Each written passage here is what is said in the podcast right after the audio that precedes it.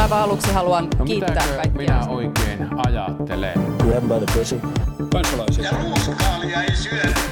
Mr. Gorbachev, tear down this wall.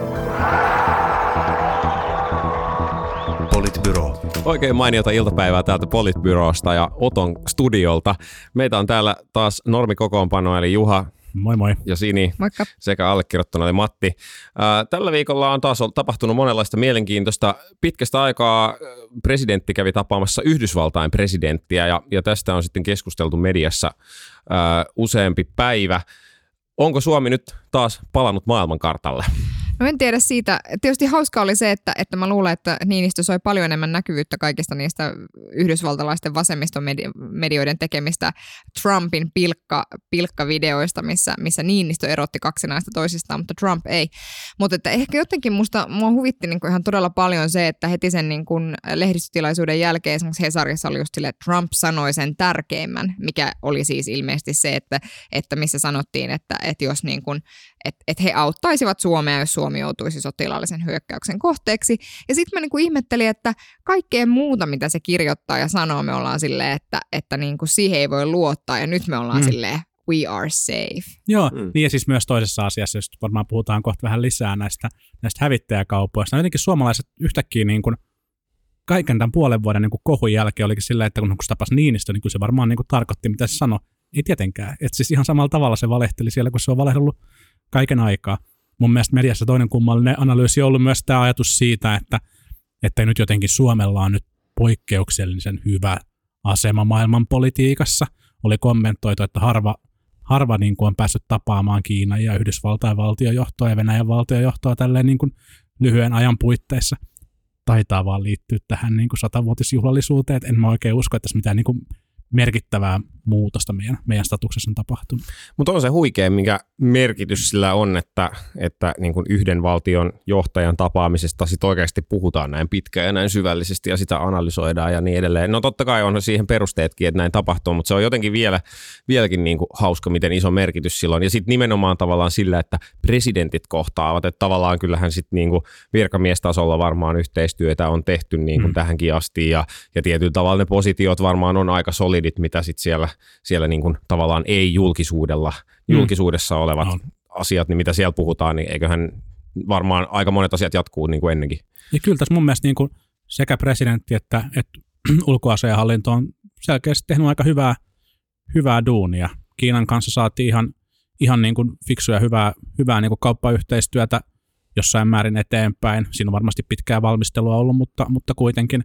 Ja mun mielestä Niinistö esiintyi ihan edukseen nyt Trumpin kanssa otti meille tärkeitä, Trumpille vaikeita teemoja fiksulla tulokulmilla esille, piti yllä hyvät suhteet, koska ei me niin kuin, Suomen räksytyksellä ei ole mitään merkitystä Trumpille tai Yhdysvaltain äänestäjäkunnalle, mutta, mutta sillä, että minkälaiset suhteet me voidaan rakentaa, niin sillä voi, sillä voi olla, eikä, eikä niin kuitenkaan niin kuin jotenkin myynyt niitä arvoja, mitkä nyt vaikka liittyy sitten esimerkiksi ilmastonmuutokseen ja ihmiselämän pelastamiseen tällä maapallolla. Yksi, mistä käytiin keskustelua, oli se, että, että miten toimittajat siellä sitten toimi. Nyt kun oli tuhannen taalan paikka kysyä kysymyksiä. Erkki, Erkki Tuomioja oli sitä mieltä, että kysymykset oli noloja ja, ja sitten oli osa sitä mieltä, että kysymykset oli hampaattomia.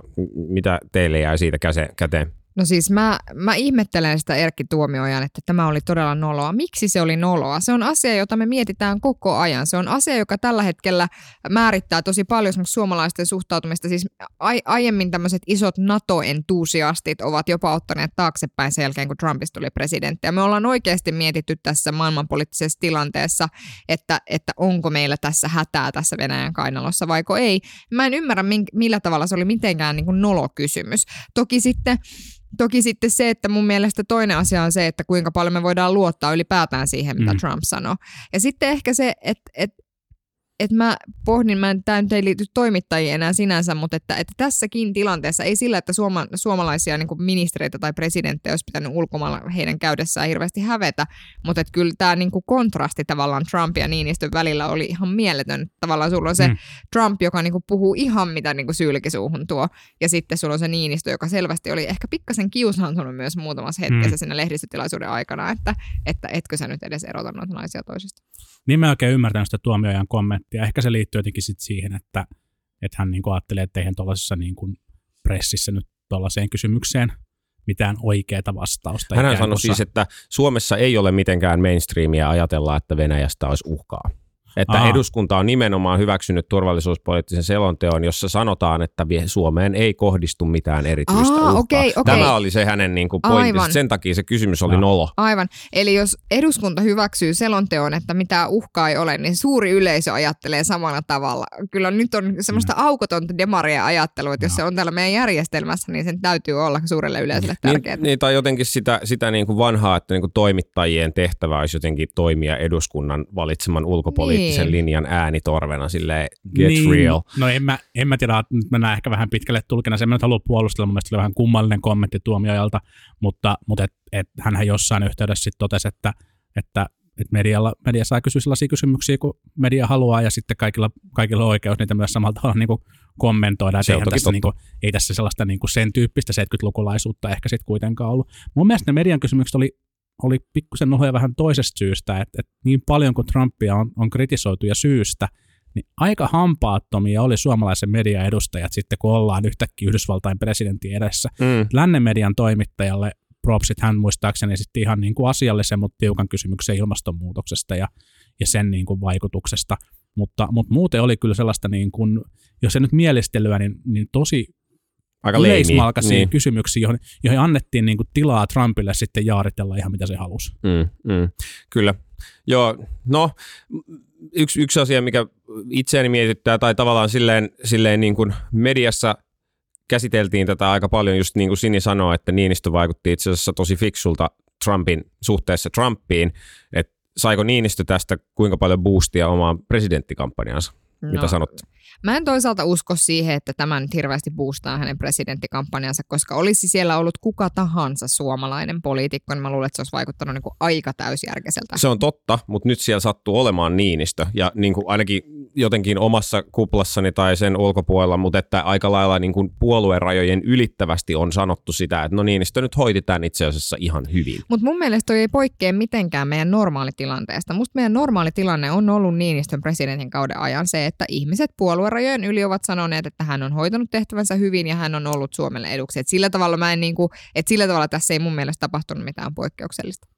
Niin, kyllähän se tavallaan vahvistaa sitä seikkaa, joka on Niinistön presidentinvaalikampanjan, tai siis hänellä ei ole kampanjaa vielä, mutta sitten kun se alkaa, kansanliike, niin kansanliike on, on taustalla kyllä, spontaanisti syntyi, mutta, mutta tota, vahvistaa sitä, niin kuin, kyllä, pikkusen joo, joo tota, äh, vahvistaa niin kuin sitä, sitä niin kuin ainoa vahvaa juttua, joka on se, että hän sattui olemaan presidentti, ja sillä häntä kampanjaa tehdään, ja kyllä tuollaiset niin kuin, äh, photo ops tyyppiset tilanteet, niin kyllähän ne niin kuin auttaa sen viestin muistuttamisessa, että mm. hei, tässä on tämä presidentti, joka ei ole mukannut. Joka on muuten myös ehdolla. Hmm. Ehkä, ehkä, ehkä. Aivan ehkä, nyt, ehkä. Ehkä paras, paras keskusteluaihe oli tämä metakeskustelu näistä hävittäjistä, joka, joka tota, Trumphan sanoi siis, että käytännössä Suomi on jo lupautunut ostamaan, ostamaan F-18 hävittäjiä ja Niinistö sitten kommentoi jälkikäteen, että ei tässä nyt vielä mihinkään ole sitouduttu. Ja, ja tota, ainut, joka tästä taisi yrittää vetää isommin kierroksia, oli Matti yksi prosenttia vanhanen. Ää, nyt ollaan kahdessa pinnassa, oli kannatus on mä, tuplaantunut. Mä tarkoitin siis tuloluokkaa.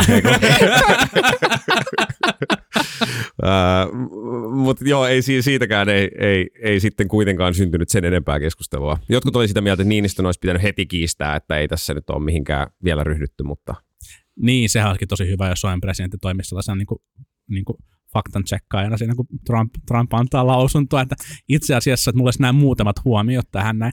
Jotenkin vähän sääliksi käy, kun nämä yrittää nämä niistä vastaehdokkaat nostaa, nostaa niin kuin päätä pinnalle. Ei ole kovin helppoa. Mm, mm. Joo. No toinen, joka yrittää nostaa päätä pinnalle on, on Suomen hallitus ja Suomen talous.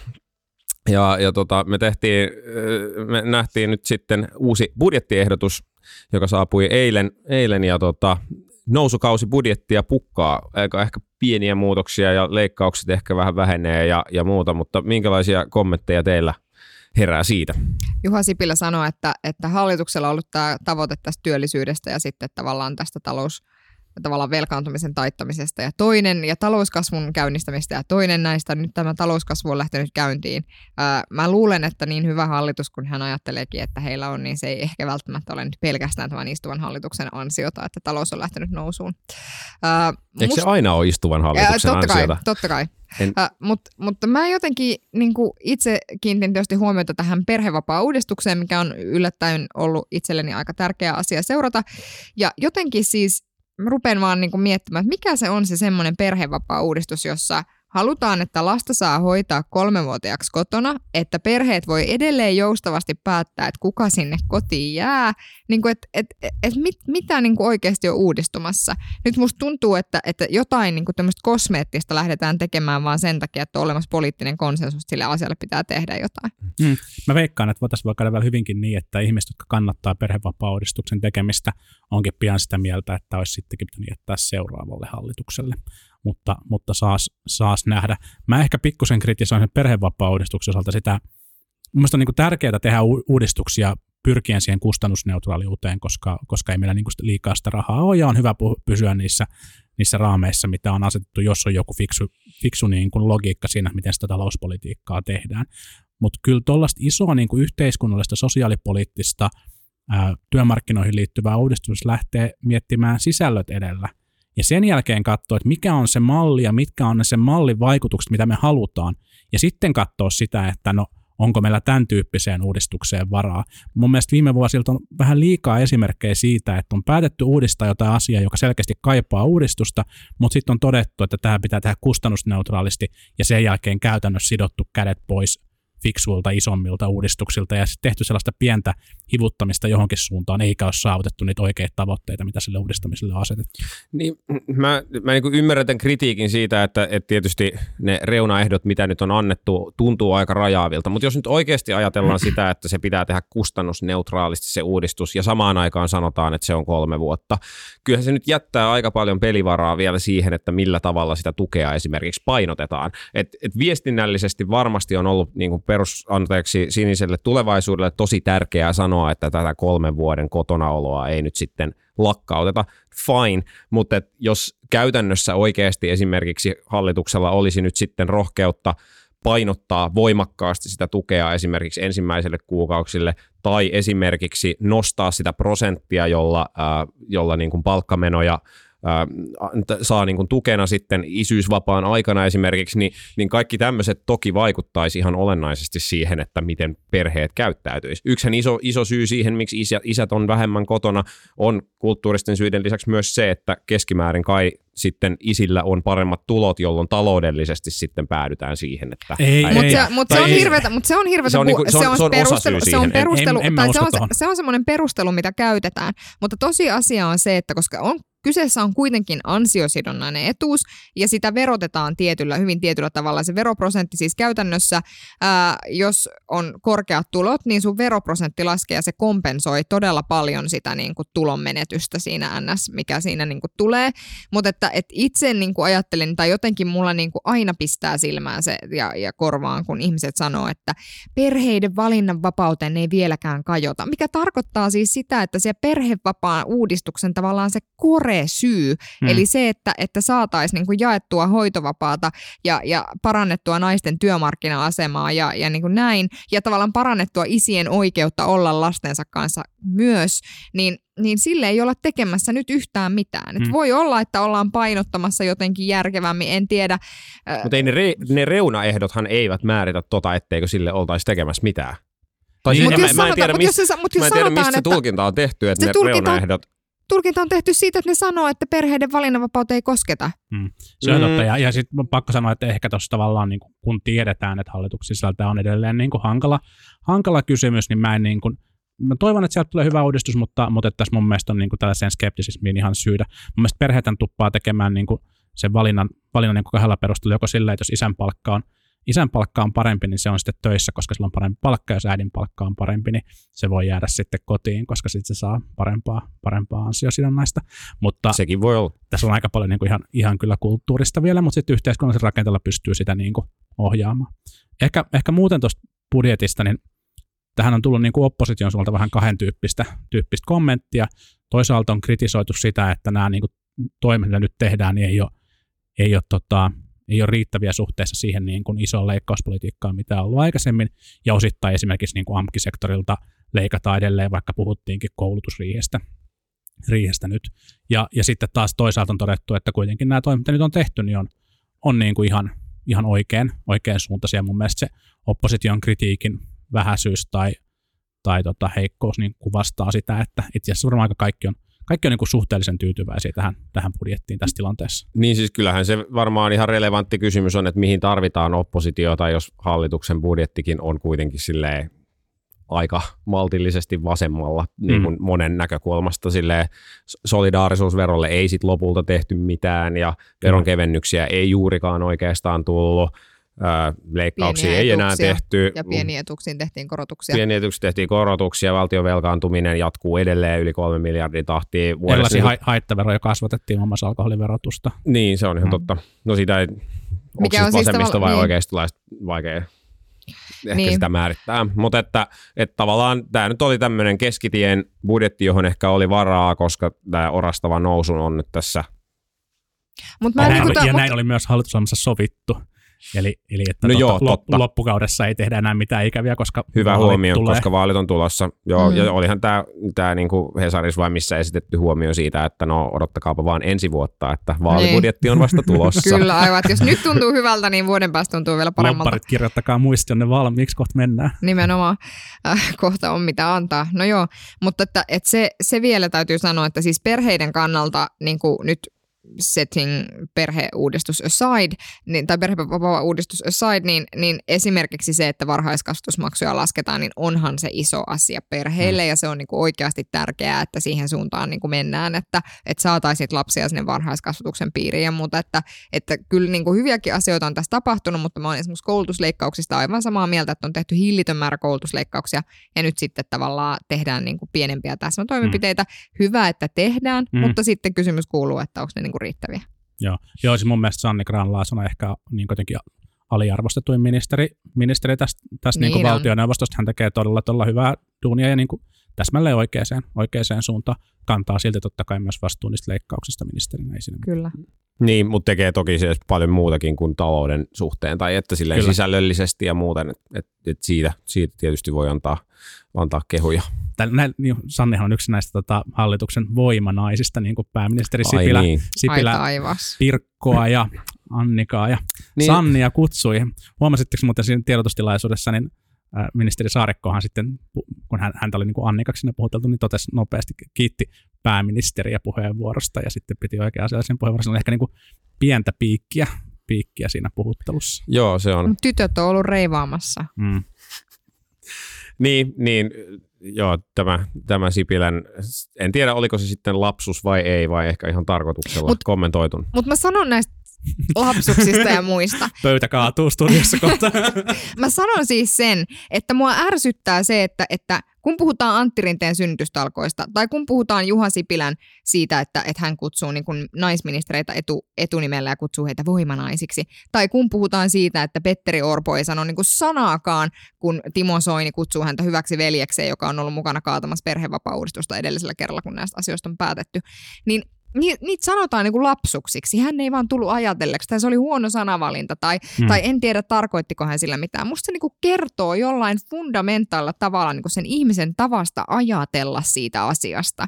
Et hmm. Mä ymmärrän sen, että, että, niin kuin, että niitä sanotaan niin kuin sanavalinnoiksi, mutta jumalauta, ne ei ole mitään vaan lapsuksia, vaan hmm. kyllä niin kuin miespoliitikkojen tässä maassa pitää oppia käsittelemään näitä sukupuolten välisiä tasa-arvoasioita ihan niin kuin normihommina, jumalauta. Kyllä. Ja mä, mä niin kuin mä en usko, että, että pääministerillä tai, tai Rinteellä tai, tai Orpolla noissa tapauksissa oli oikeasti niin kuin mitään pahaa tahtoa siinä taustalla. Ja mä ehkä, mä oon siis samaa mieltä Sinin kanssa, mutta ehkä niin kuin sillä erotuksella, että, että mun mielestä kyse, tai se ei kerro pelkästään sen niin kuin yksilön ajattelusta, vaan se kertoo siitä niin kuin sosiaalista ja kulttuurista kontekstista, missä me, missä me eletään. Ja sen takia tuollaisten juttujen esiin nostaminen on tosi tärkeää, koska se muuttaa sitä kontekstia ja sitten se muuttaa niiden yksilöiden, yksilöiden ajattelua, mutta tietenkin tavallaan niin kuin yksittäisen ihmisen niin kuin tikun nokkaan nostaminen ei välttämättä ole niin se paras keino, mutta sitten kun henkilö on vallassa oleva, niin, niin sitten se on mun mielestä niin Public.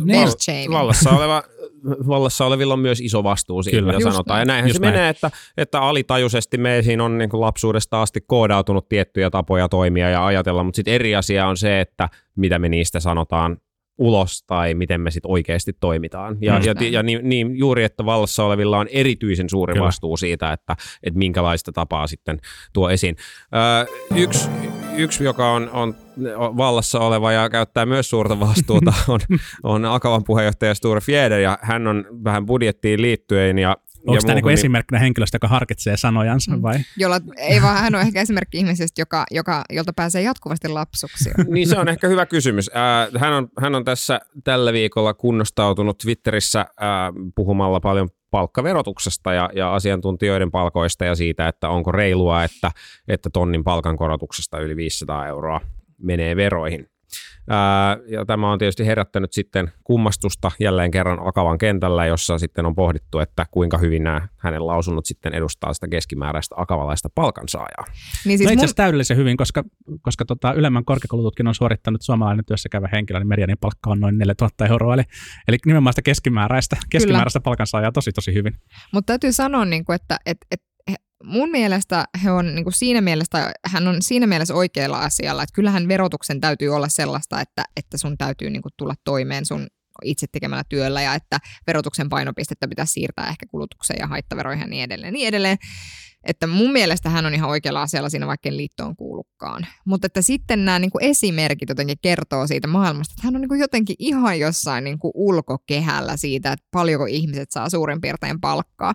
Että just tavallaan se niin kuin kyvyttömyys ja just joku OAJ on ollut nostamassa sitä niin kuin puheenjohtajaksi Mm. siellä, siellä Akavan sisällä. Mutta tässä on hyvä huomata, hän puhuu siis neljästä tonnista. Tsekkailin erästä Facebook-väittelyä, koska halusin jostain sitten hukata aikaani Facebook-väittelyihin tällä viikolla. Tsekkasin sitä varten äh, joidenkin opettajien mediaanipalkkoja. Lukion aineenopettajat, yläkoulun äh, luokanopettajat, erityisopettajat, näiden ammattiryhmien mediaanipalkka on siinä neljäs tonnissa. Et, et mun mielestä tässä keskustelussa on myös pikkusen niin kuin hämärtynyt se, että et, et siis 4000 euroa ja ylitienaavat ihmiset on selkeästi etuoikeutettuja, hyväosaisia, hyvätulosia. Ne, ne, on niin ne on niitä, joilla tässä yhteiskunnassa menee tosi hyvin, mutta, mutta ei ne niin kuin sillä palkkatyöllä rikastumaan pääse. Et se on, se on niin kuin mun mielestä virheellinen käsitys, josta on niin kuin syytä, syytä luopua. Ja, ja mun mielestä ehkä sitten, jos miettii niin kuin palkansaajaliikettä tai ammattiyhdistysliikettä, niin, niin sille voi olla aika vaarallista se, että jos alkaa syntyä tällaista kovaa vastakkainasettelua ää, kovin iso ja kovin pieni palkkaisten välillä. Tämä ei tarkoita sitä, etteikö, etteikö niin kuin palkkamalttia pitäisi, pitäisi miettiä joissain kysymyksissä, etteikö pitäisi tehdä tällaisia niin kuin tasa-arvoeriä tai jotain muita, joilla niin kuin naisten, naisvaltaisten alojen palkkakuoppia parannettaisiin tai jotain, jotain niin kuin muuta, mutta kyllähän tämä iso oikeudenmukaisuuskysymys, joka liittyy siihen, että miten, tässä maassa ansaitaan ja tienataan, liittyy pääomatuloihin, pääomatulojen verotukseen ja, ja siihen se on se, millä, millä niin kuin tässä maassa voi rikastua. Mm. Niin ehkä se, ehkä se niin kuin ongelma siinä oli, että siinä vaikka hän ehkä puhuikin oman liittonsa keskimääräisestä palkansaajasta, niin sitten kuitenkin kun hänen viestinsä vastaanottajana oli tavallaan kaikki tai kaikki, jotka mm. asiaa seuraavat, niin siitä viestistä, viesteistä ei ehkä välittynyt se niin kuin ymmärrys siitä, että itse asiassa aika moni voisi olla aika tyytyväinen siihen 4000 No euron ei, palkkaan. Et, et niin kuin sit, mikä saa sitten kysymään, että viestinnällisesti, niin edistikö tämä sitten hänen asiaansa, jolla sinänsä voisi olla pointtiakin, vai oliko siitä enemmänkin haittaa tälle asialle? No viestinnällisesti, jos katsoo asiaa, no ei. Musta jotenkin tuntuu... Oliko tämä nyt sitä mahdollisuus viestintää? en tiedä siitä.